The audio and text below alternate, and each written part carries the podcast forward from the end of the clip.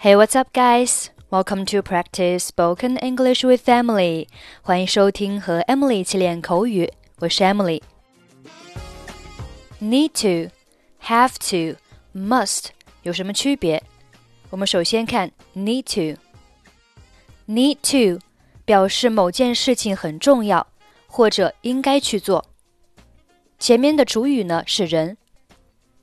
I need to, they need to。 we need to. You need to. She needs to. He needs to. 否定用法在主语后面加上 don't 或者是 doesn't。比如说，I need to get my hair cut. It's out of control. 我要去剪头发了，它已经不受控制了。She needs to go to the dentist tomorrow. 她明天需要看牙医。I need to make a phone call. 我需要打个电话。这些事情都是非常重要的，所以我们用 need to。而 have to 和 must 有相同点，也有不同点。我们先说相同点。表达某种事情是一种义务，是一种必要的责任，或者某事是必要的。这件事不仅仅很重要，而且是必须的，所以重点在后面是必须的，是一种责任义务。比如说，I have to get to my meeting on time，或者是 I must get to my meeting on time，我必须按时参加会议。这是很重要的事情，并且呢是一种责任。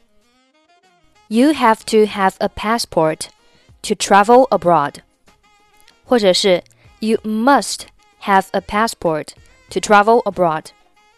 你出国得有护照，这是很重要的事情，并且是必须的。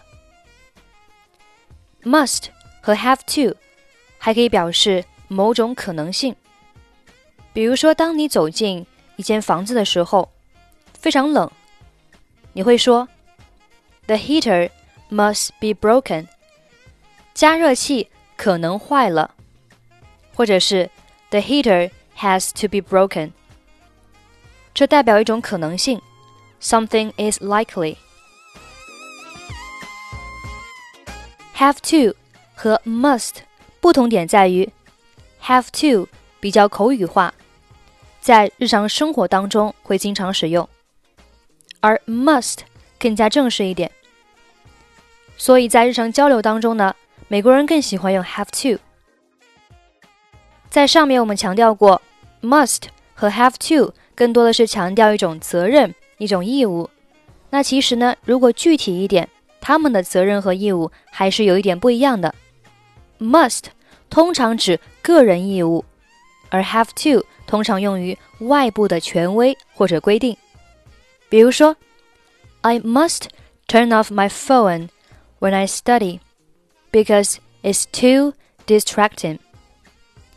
我必须在学习的时候关掉手机，因为它太让人分心了。这件事是关于你个人的，所以用 must。而如果是 You have to turn off your phone。during exams because it's a university rule.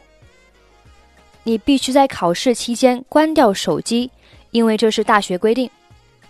那这样的一件事情呢，是属于外部的权威或规定，我们用 have to。最后，让我们再次总结一下 need to、have to、must 的区别。